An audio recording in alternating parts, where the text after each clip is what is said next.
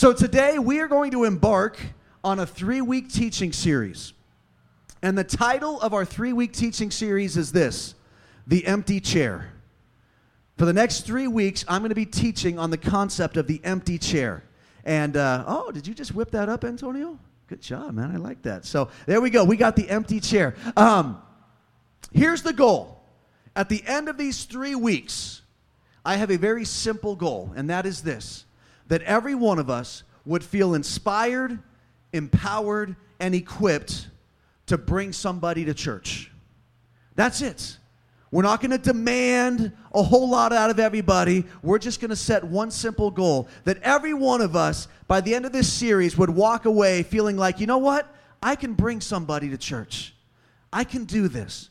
And here's the thing you say, well, Aaron, why, why are you making it so simple? Why aren't you telling us to go preach the gospel? Why aren't you telling us, you know, teach us the, the Romans road to salvation and then send us out on the street so we can find complete strangers and, and, and share the gospel with them and lead them to Jesus? Why?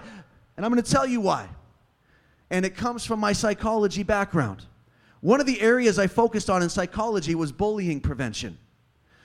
One of the research studies that I looked into on bullying prevention said this that if you gave students a list of four things to do, you do this, this, this, and the fourth thing is, I want you to stand up to the bully. What they found in this research study is that the students didn't do any of the four things, didn't even try one of them. Whereas, if they just gave the students three things to do, just do this, this, and this, and they left out stand up to the bully, the students in a high percentage tried at least one of those three things. So, what was the difference in these two different uh, groups that were, that were being studied? Well, for, for kids that are dealing with bullying, the idea of standing up to the bully is so frightening, it's so overwhelming that when they heard that they were supposed to do that, not only did they not stand up to the bully, but they disregarded everything else that was asked of them because it was too overwhelming. And here's the thing we all have different personality types. God wired us all differently, and that's totally okay. Some of us he wired to be really outgoing and we love meeting new people and we love we don't mind talking to strangers and we're super passionate and fired up about just preaching the gospel wherever we go. And some of us are a little more introverted and shy. We don't like meeting new people. And, and we really have to work up the courage to even have a conversation with somebody. So when I stand in front of the church and I say, hey, listen, everybody, we're going to do this, this, this, and we're going to go preach the gospel to some people. That idea of going and preaching the gospel to some people is so scary and so overwhelming that not only are you not going to do that, you're not going to do any of the three other things either. So instead, you know what? We're going to wipe the slate clean and we're going to say all we're going to do is bring somebody to church. That's it.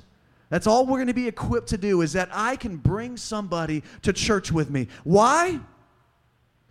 Because if we bring them to church, they're going to experience our family and they're going to experience our community. And we believe we've got something special here for people to experience. And when they come to church and they get caught up in our worship service, they're going to feel the power of God and they're going to feel the goodness of God in their lives. And when they come to church, they're going to hear the gospel and they're going to hear it from a guy who gets really excited about preaching it.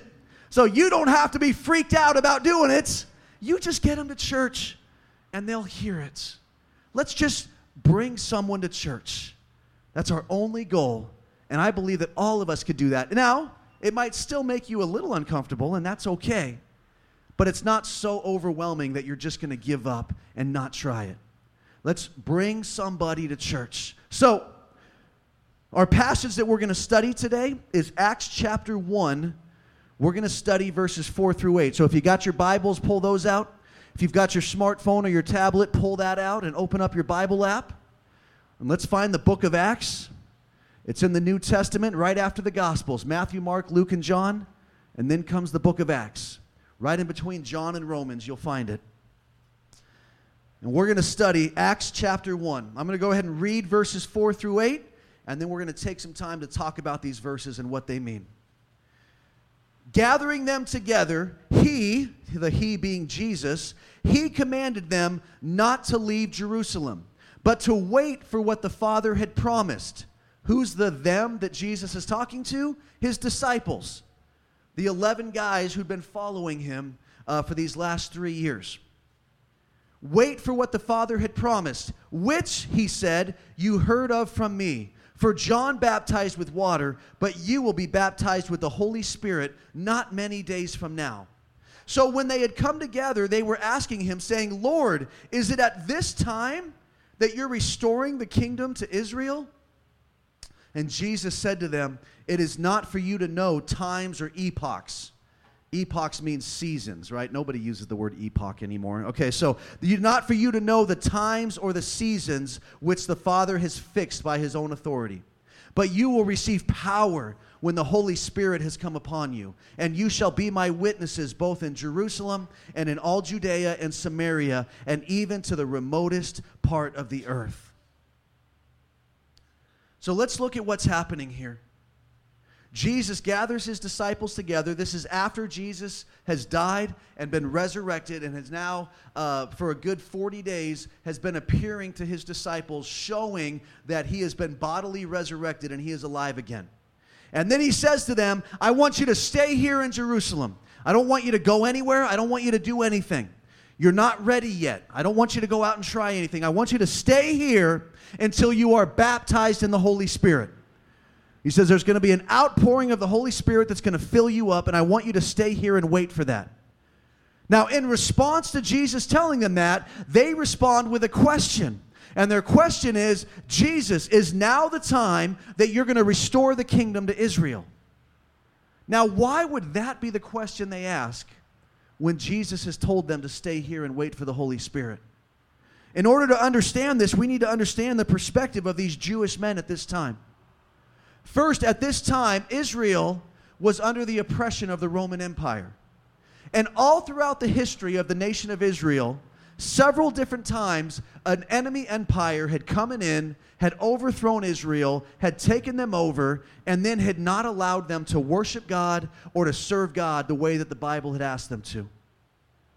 And whenever this happened, there was the people were frustrated. They were, they, they, they were anxious. They, they wanted to worship God. They were tired of being oppressed. It happened with the Assyrian Empire. It happened with the, the, the Babylonian Empire, the Persian Empire. At the time of Jesus, it was the Roman Empire. Even more recently, in the 1900s, it was the Ottoman Empire.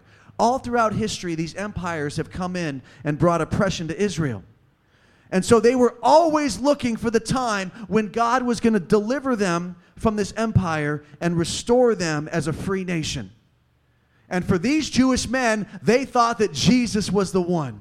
He was the one that was going to overthrow the Romans, he was the one that was going to set them free. And so, as they're getting the idea that Jesus is about to leave, they're like, hey, Jesus, before you go, are you going to are you to overthrow the Romans for us? Are you going to restore the kingdom? The second perspective of these Jewish men is that in the Old Testament prophecies, the outpouring of the Holy Spirit was always linked to the end time kingdom. It was linked to the perfect kingdom that God was going to establish on earth. So when Jesus starts telling these men to wait for the outpouring of the Holy Spirit, their brains immediately start thinking, end time kingdom. The perfect kingdom of God is coming. And so they start asking Jesus, Jesus, are you is the kingdom coming? Are you about to restore Israel? Is this the end time kingdom? They're getting excited. But here's the problem when Jesus answers them, he answers them in such a way that basically says, You have the wrong focus. And what do I mean by the wrong focus? What I mean is they were thinking that the outpouring of the Holy Spirit was for their benefits that it was going to be for their comfort. That because the Holy Spirit was coming, the kingdom was also coming. And they were going to be set free and they were going to get everything that they wanted. And Jesus' response to them is, You've got the wrong focus.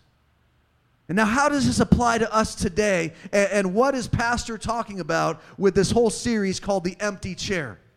Because I believe that when we come to church and we see an empty chair, we have the wrong focus. So let me demonstrate for you. My wife has a few items ready for me here, all right? So you come in, you've got your Bible, Ladies, you've got your purses. Or if you're a guy, you call it a man bag. That's cool. All right. So you come in, you've got your stuff, and you come to your seat, and there's an empty chair next to you. And what do you think? That empty chair is there for me to put my stuff down. So there's my Bible, there's my purse, I'm just going to spread my stuff out a little bit because that empty chair is there for my benefit, right? That's my Bible's chair. No, you can't sit there. My Bible is sitting there. Okay, so that's what we think of when we see the empty chair. And I actually got convicted this morning because I preached this message in the first service. And then between services, I looked at our seats and there was water bottles, little Dixie cups, food trash. I mean, we had only been here for a couple of hours and we were already spreading across the entire front row. So between services, I'm picking up my trash and recycling my water bottles. I'm like, geez, this looks terrible. Okay, so we like to just set our stuff down and spread out. I like having empty chairs because I have somewhere to put my stuff. So that's one way that we look at the empty chair. Mark, if you'll come help me. Here's another way that we look at the empty chair. If I come into church and Mark is sitting right there on that end seat, I'm going to sit right here in this seat, right? Because I don't want to have to sit shoulder to shoulder with somebody I don't know very well. So that chair is there to create a buffer, right? This is our buffer zone right here. This is now I'm comfortable, all right? This it's getting a little weird, okay? But right here, I'm comfortable. And then when we start worshiping, right, and we're into worship and our hands are up, and then it's like, oh, whoo, whoo, we just touched hands. All right, I don't know you that well. Okay, so we, and then if you get really fired up in worship, you start jumping around, you start swinging your arms around. I mean, you can catch a backhand in the face. It can get dangerous here, right? So this chair is like a safety zone, right? It's like the demilitarized zone where there, no conflict is going to happen right here. So we have these ideas of the empty chair. Can we say thank you to Mark? I appreciate it. We think the empty chair is there for our benefit and for our comfort. When there's empty chairs around me, I'm more comfortable. I've got more space. I don't have to feel so intimate with people. But just like Jesus said to his disciples in Acts chapter 1, he's saying to us, we've got the wrong focus. So, how does he answer these guys? Well, first off, he doesn't rebuke them for being focused on the kingdom. He never tells them that being focused on the kingdom is wrong.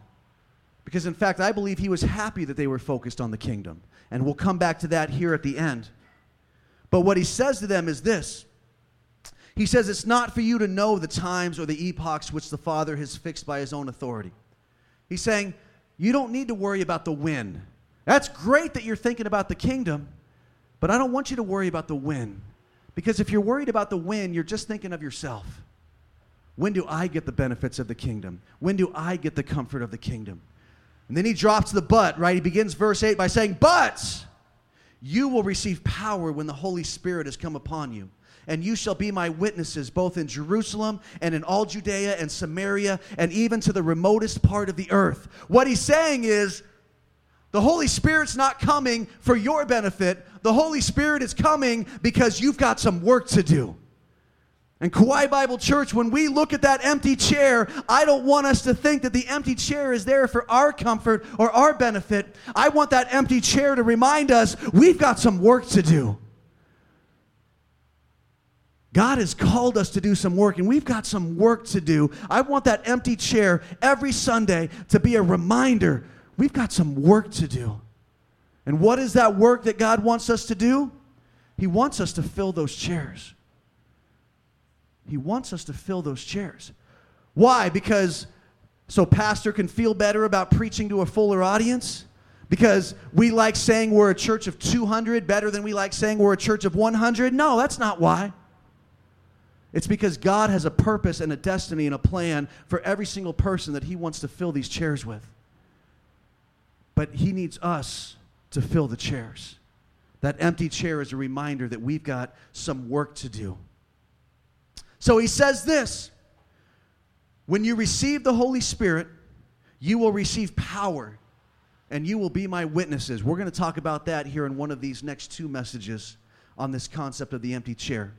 But he says, You will be my witnesses both in Jerusalem and in all Judea and Samaria and even to the remotest part of the earth. Listen, guys, I believe this. I believe that as Kauai Bible Church, we're going to reach the remotest parts of the earth. Our vision at Kauai Bible Church will always be bigger than Kauai. There is a whole world out there that God has called us to reach. And I believe that days will come in the future when we will send some of you, we will send some of you to the remotest parts of the earth because God has put a call on your heart to go share the gospel in developing nations and to take the kingdom of God to different places. I believe that. But here's the problem, and this is where Bob McGregor got us started a couple of weeks ago when he was here and shared with us on the mission based church. Is that we have this idea that missionaries are like superhero Christians right? That missionaries, man, for them to leave their home and go to a different nation and, and, and a culture they're not familiar with, and to go there and begin to engage people and preach the gospel, that's, that's superhero stuff, right? Like that's, that's big time Christian stuff. So when we think like that, we think, well, I'm not a superhero Christian. So I don't have to go do all that stuff. I'll just wait for somebody else to do it. But here's the thing, and this is what Bob was trying to teach us two weeks ago, is that we're all missionaries. Right where we're at, we're all missionaries. The ones that go to other nations, they just happen to be cross cultural global workers. But we're all missionaries. Just because they go to another nation doesn't make them a greater missionary than you. You're a missionary right where you're at. And that's why I think Jesus started this list with Jerusalem. He says, You shall be my witnesses in Jerusalem.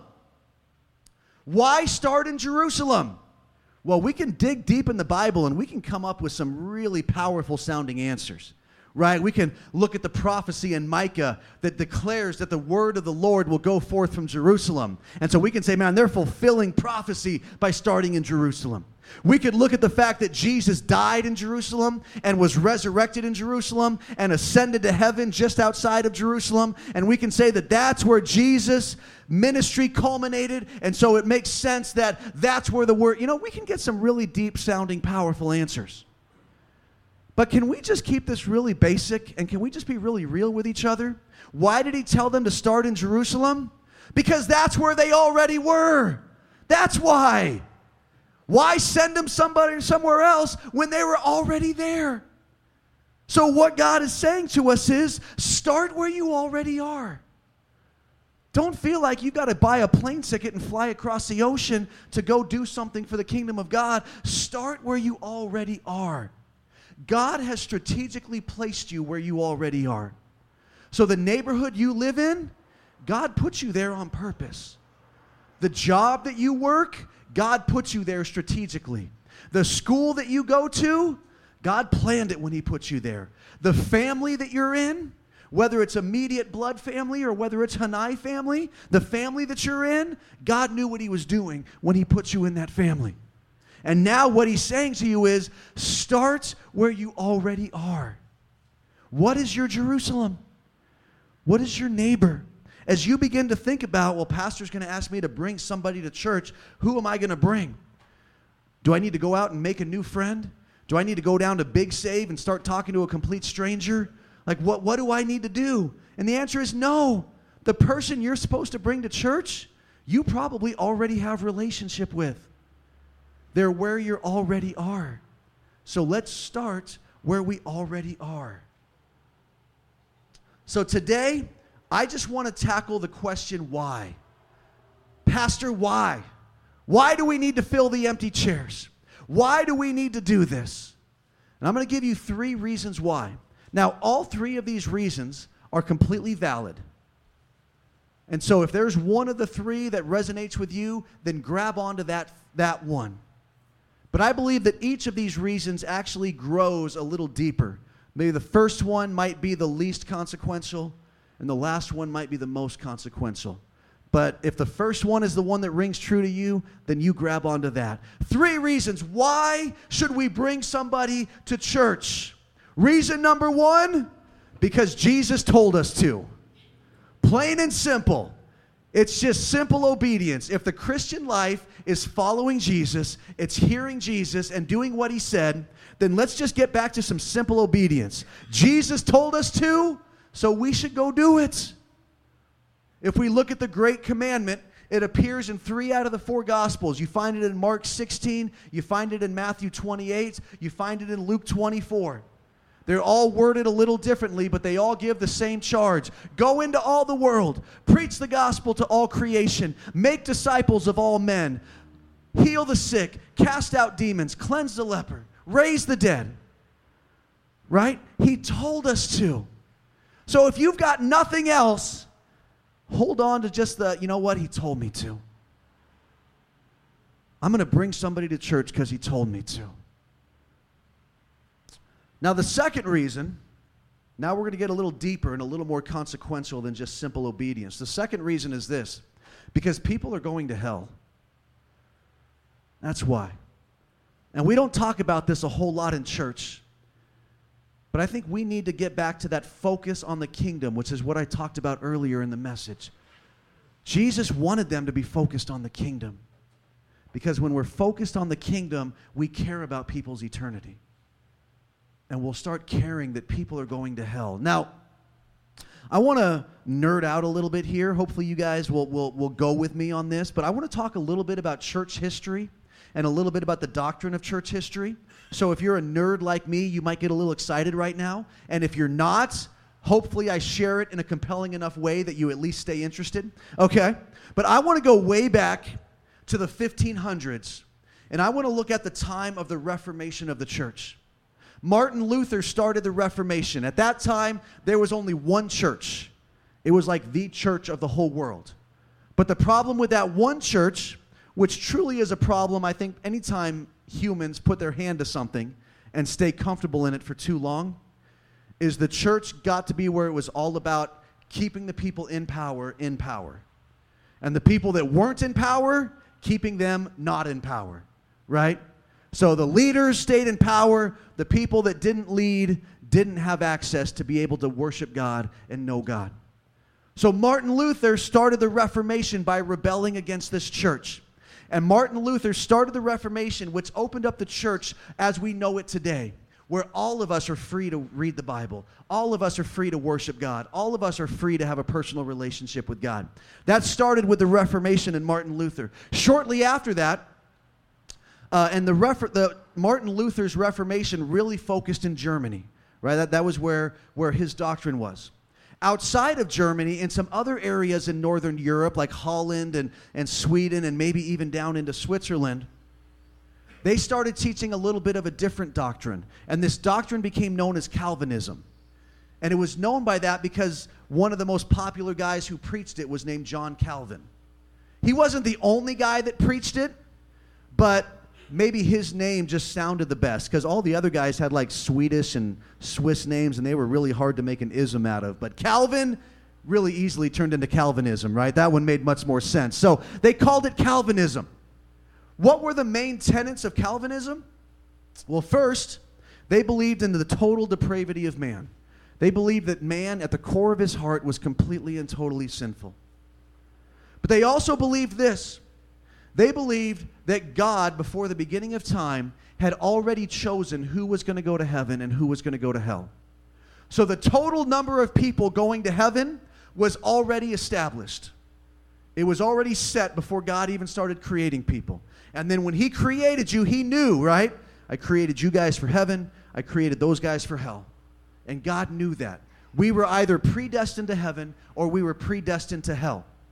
And they believed that if you were predestined to heaven, you couldn't help but follow Jesus. When the grace of God came upon you, you had no choice. You just had to follow Jesus. And they also believed in the concept of once saved, always saved. That once you were following Jesus, it could never be taken away from you, and, and you, you were guaranteed that you were going to heaven. Now, we are not a Calvinist church here at Kauai Bible Church. Now, I'm not going to say anything bad about Calvinists. You know what? There's a lot of people that love Jesus with all of their hearts, and they're Calvinists. And if you are a Calvinist, you're more than welcome to be here with us. You belong in our family. It's just we don't teach it, and we're not going to teach it. But here's the thing So if you believe that everybody who's going to heaven has already been determined and that God's will cannot be changed, then what is your motivation to do evangelism? What is your motivation to share Jesus with people? And the answer to that question is number one that we just covered because God told you to. That's it. That's your only motivation. Because otherwise, it's just like, well, I don't know if I don't share the gospel. They're still going to go to heaven, right? God's will is going to be done, so who cares if I do it? Right? But because God told them to, and because, like I said, Calvinists still love Jesus with all of their heart, they're going to do what God told them to do. Now, in addition to Calvinism, there was this other one called Arminianism. This one was not quite as easy to pronounce when you added an ism to the end of it. But there was a guy named Jacobus Arminius, and he was a third generation Calvinist. What I mean by that is there was John Calvin, and then Calvin's successor was a man named Beza, and then Beza trained up Arminius. So he was the third generation. But Arminius developed a belief system that did not agree with Calvinism. And here's the thing church history is not all rainbows and unicorns, right? There's some messed up stuff in church history. And this was one of those messed up moments. Because Arminius went to the head of the Calvinist churches at the time and asked them to consider his theology. Now, they didn't consider it until after he died. He died in 1609. They finally considered it in 1618. And when they considered it, this was their determination it was pure heresy. And because it was pure heresy, anybody who was an Arminian was kicked out of the church, thrown into prison, or executed. That was it. And this went on for 12 years before the church finally realized wait a minute, we're not being the church here we need to soften up and let the Arminians in. So, what is Arminianism then? What, what was the, the theology of Jacobus Arminius that was so contrary to Calvinism? Well, first, he also believed in the total depravity of man. But he believed this he believed that Jesus' death on the cross was for everybody that God wanted to make atonement for everybody, and that the grace of God would come at some point in their life, the grace of God would come to everyone. But here's the thing when the grace of God comes, every human being has been endowed with free will that they can choose whether they're going to follow Jesus or whether they're going to resist the grace of God and reject Jesus. And every person has a choice. They also don't believe in once saved, always saved. They believe that, hey, you can start following Jesus, and if you walk away from Jesus, you're not saved anymore. Kauai Bible Church, we are an Arminian church. This is what we believe, and this is what we teach. We believe that every person has a choice to follow Jesus. So, what does that mean? That means that every person, we want to give every person as many chances as possible to choose Jesus as many chances as possible to experience the love of God, to hear the story of Jesus, to be around the people of God, so that one of those times they will choose Jesus. Why? Because eternity hangs in the balance. Because people are going to hell. So when we see an empty chair, we don't just think, well, if God's will to bring somebody into that chair, God will bring somebody into that chair. No, when we see that empty chair, we realize that eternity is hanging in the balance and we have a part to play in that eternity. Because if we present them with a chance to know God, if we present them with a chance to experience the love of God, we're giving them an opportunity to choose to follow Jesus. And when they make that choice, it changes their eternity. Eternity is hanging in the balance. We can't wait for somebody else to do it. There is somebody that God has put in your life right where you're already at so that you would demonstrate the love of God to them, so that you would bring them to church, so that they would fill an empty chair, so that they would have a chance to choose Jesus. And if they don't choose him the first time, we're going to try to give them another chance because we believe that until they die, everybody has a chance to choose Jesus. Everybody has an opportunity to choose Jesus. This is a video clip that stirs my heart. No matter how many times I see it, I, I get emotional and it's hard to control. The movie is Schindler's List. If you guys have seen this movie, it's, it's about World War II. And it's, a, it's based on a true story about a man named Oscar Schindler. Oscar Schindler was a Nazi in World War II, and he was a very wealthy man. But as the Nazis began to exterminate the Jewish people, Oskar Schindler had a moment of awakening of his conscience, and he realized how wrong it was. And so he began to use his own personal wealth to buy the freedom of Jewish people and to deliver them out of Nazi Germany to save their lives. So he began to sell things he had. He began to use his own personal money, whatever he could. And by the end of his life, or by the end of the war, Schindler had set free somewhere between 1,100 and 1,200 Jewish people. He had made that kind of a difference. And yet, at the end of his life, after the war was over, the words that he spoke were this I could have done more. I could have done more. I could have sold that car, that would have been 10 more people. I could have sold that gold pin, that would have been two more people. I could have done more.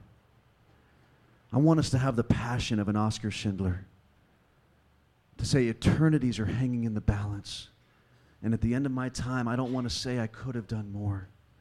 I could have filled another empty chair. I could have reached somebody else. The final reason, and maybe even a greater depth, why we should bring somebody to church is because we genuinely love them. Because we love them the way God loves them.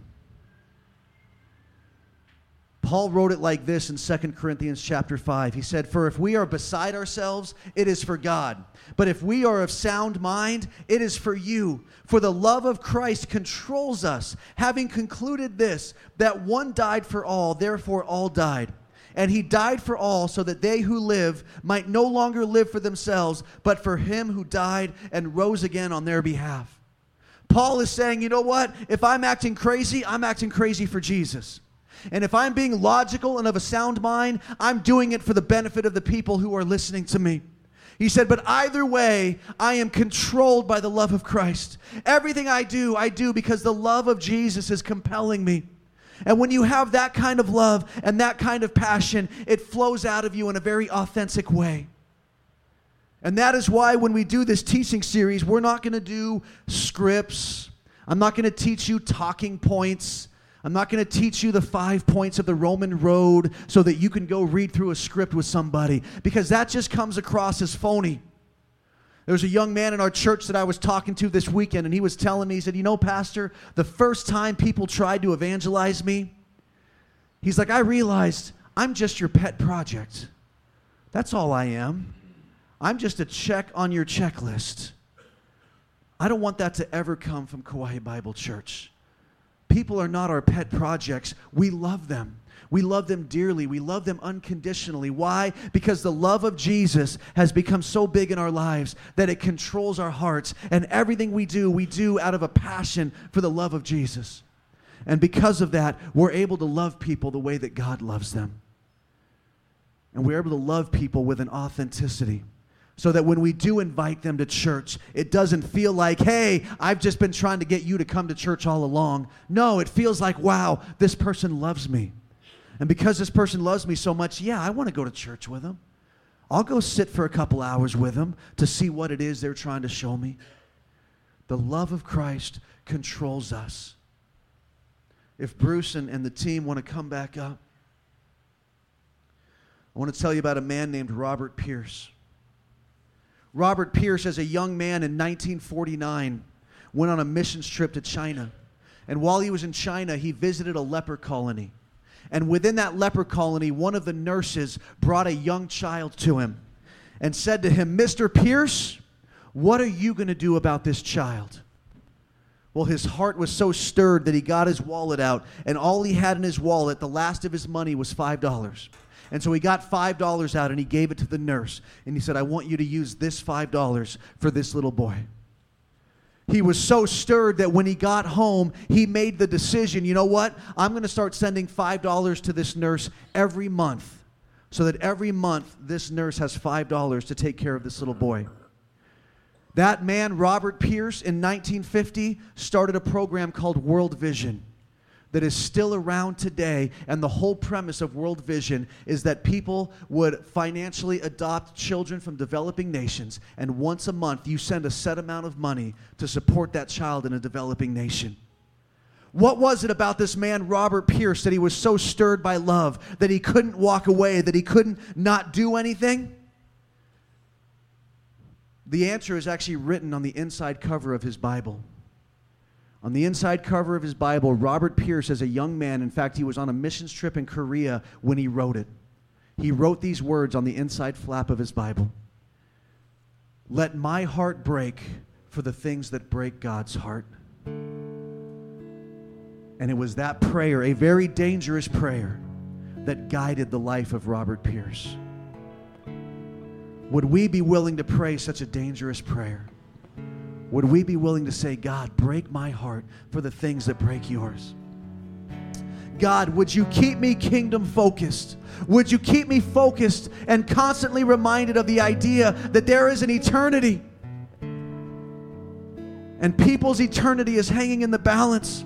See, I think what happens is, and, and I'm just as guilty as the rest of us, that when we get into the daily grind, we focus on today. And when we focus on today, we forget about eternity.